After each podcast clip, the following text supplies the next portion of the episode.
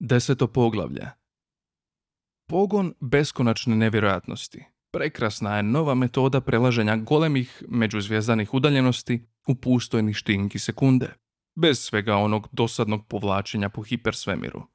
Otkriven je sretnom slučajnošću, a onda ga je do praktičnog oblika pogona razvio istraživački tim galaktičke vlade na Damogranu. Ovo je ukratko priča o njegovu otkriću.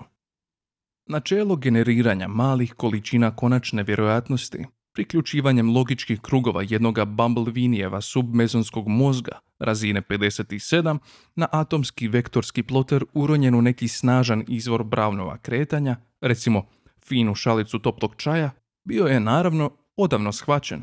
I takvim su se generatorima često koristili da se probije led na tulumima, time što bi sve molekule u donjem rublju domaćice natjerali da istodobno skoče pola metra uljevo, u skladu s teorijom neodređenosti. Mnogi ugledni fizičari tvrdili su da takvo što neće biti prihvaćeno, dijelom zato što je to ponižavanje znanosti, ali najviše zato što njih nikad nisu pozivali na takve tulume. Još jedna stvar koju nisu htjeli prihvatiti bili su stalni neuspjesi s kojima su se suočavali pokušavajući konstruirati stroj koji bi mogao proizvesti beskonačno polje nevjerojatnosti potrebno da se svemirski brodovi bacakaju po nepojmljivim razdaljinama među najudaljenim zvijezdama. I na kraju su mrzovoljno objavili da je takav stroj doslovno nemoguće napraviti. A onda se jednog dana student koji je ostao pomesti laboratorij nakon posebno neuspješnog tuluma uhvatio kako razmišlja ovako.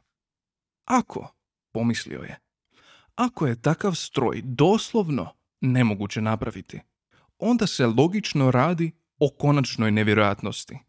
Dakle, sve što moram učiniti da bi ga dobio, jest izračunati koliko je točno nevjerojatno takvo što.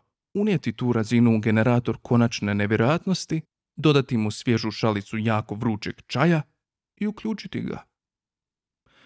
Učinio je tako i poprilično se iznenadio otkrivši da je uspio stvoriti dugo traženi zlatni generator beskonačne nevjerojatnosti ni iz čega. Još se više zapanjio kad ga je odmah nakon što je dobio nagradu Galaktičkog instituta za iznimnu lukavost linčovala podivljala gomila uglednih fizičara, koji su konačno shvatili da je Pametnjaković jedina stvar koju doista ne mogu podnijeti.